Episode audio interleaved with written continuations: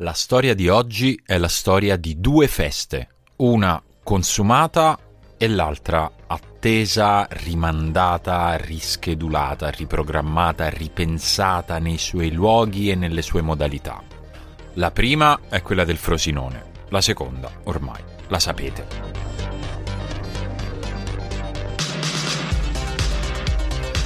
È martedì 2 maggio, io sono Simone Conte e questo è Ultimi Fuochi, il daily podcast di Fenomeno, la grande famiglia di podcast di Ultimo Uomo. È uno dei pochi giorni da qui alla fine della stagione nei quali non si giocherà né una partita di Serie A né una di Coppa, ma tranquilli perché questa grande giostra chiamata Serie A domani riaccende le sue luci. Serie A che non so se avete saputo, non so se siete stati in Italia negli ultimi mesi, ma ha un vincitore in pectore che però ancora non vince e eh, diciamo riassorbita la piccola delusione per la festa in casa appassita direi all'ultimo momento.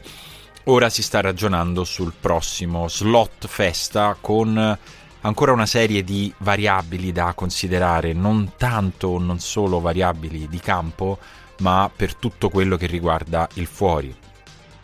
Il Napoli lo scudetto può vincerlo domani se la Lazio non batte il Sassuolo oppure giovedì a Udine. E mentre vi parlo è in corso quello che è già un grande classico, direi, ovvero una riunione per la sicurezza di una possibile festa scudetto del Napoli. Quello che si sta decidendo oggi è se trasmettere sugli schermi del Maradona Udinese Napoli che è una cosa che eh, ovviamente giustamente va decisa e organizzata prima, ma che poi rischia di non interessare più molto se lo scudetto dovesse arrivare prima, domani, quindi con il risultato della partita della Lazio. Si sta ancora valutando se anticipare l'orario della partita invece di giovedì del Napoli, ma pare di no. C'è poi da valutare quando far rientrare la squadra da Udine, che in ogni caso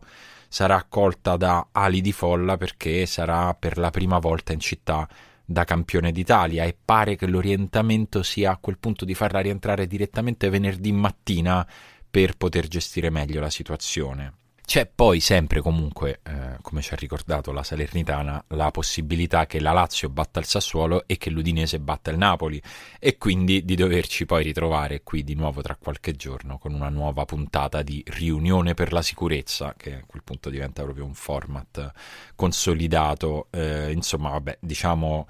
che tanto è stata appassionante l'impresa sportiva della squadra di Spalletti, tanto la gestione dell'attesa di questa festa è diventata un po' sfibrante, dopodiché l'importante è che chi lo fa di lavoro faccia le cose per bene, che questa festa si faccia e che nessuno si faccia male o quantomeno non troppo. Ecco.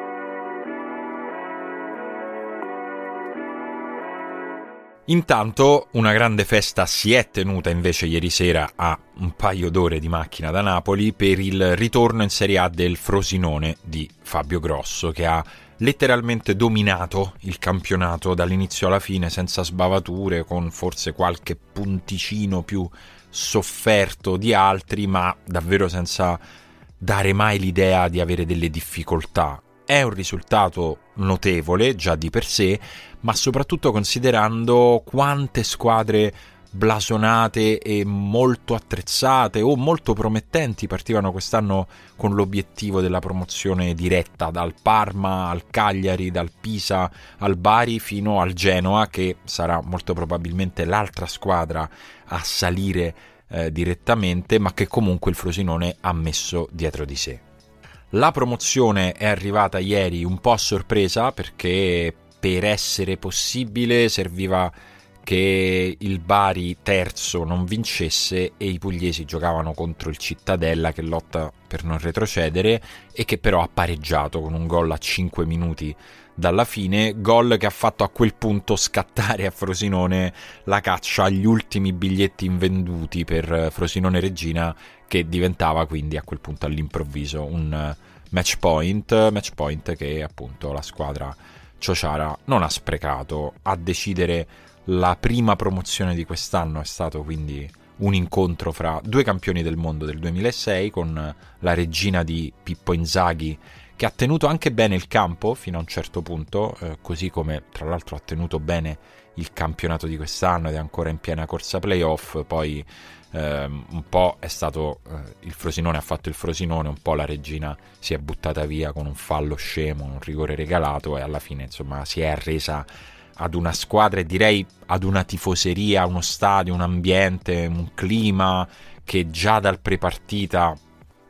aveva molto contribuito a spingere il Frosinone alla sua terza partecipazione alla Serie A che tutti sperano che possa essere anche la prima seguita poi da una permanenza, da una salvezza, cosa che ancora non è riuscita al Frosinone nelle due partecipazioni precedenti. E per farlo ovviamente eh, una, la squadra si dovrà attrezzare, la società dovrà fare valutazioni che poi non sono mai banali su chi confermare di un gruppo vincente e chi sostituire con eh, qualcuno con magari più esperienza in Serie A. L'esperienza sicuramente non manca al capitano Lucioni, eh, esperto di salti di categoria, arrivato ieri alla sua quarta promozione in Serie A dopo la prima col Benevento e le due con il Lecce, eh, una promozione in più di Roberto Insigne che aggiunge la serata di ieri a quelle vissute col Parma e col Benevento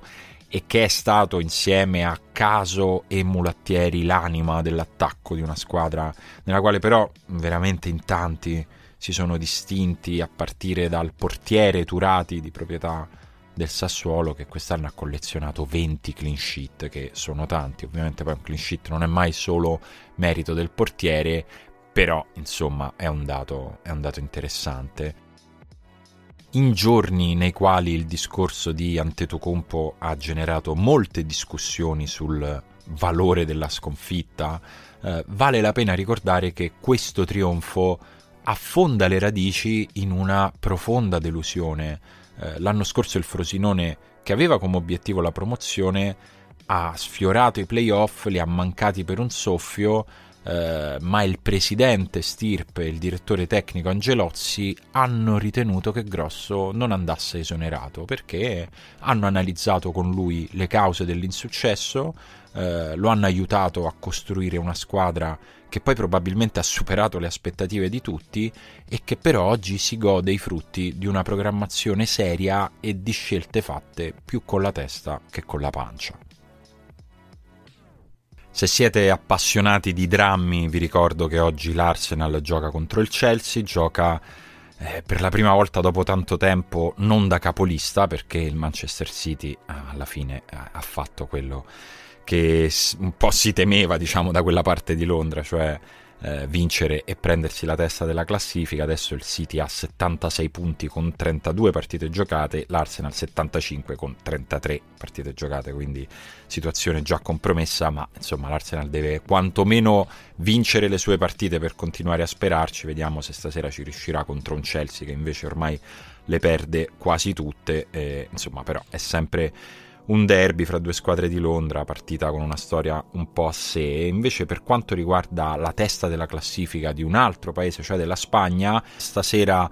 eh, incrocio interessante perché giocano sia il Barcellona che il Real Madrid, prima e seconda in classifica. Il Barcellona si avvicina passo passo alla vittoria del campionato a 11 punti di vantaggio. Non sarà decisiva ancora matematicamente la partita di stasera in ogni caso, ma una vittoria del Barcellona contro l'Osasuna e magari una mancata vittoria del Real Madrid in casa della Real Sociedad potrebbero di fatto diciamo, essere l'ultimo passo prima di quello decisivo per la vittoria di Xavi del suo, della sua prima liga da allenatore dopo aver vinto un po' di tutto da giocatore con il Barcellona sarebbe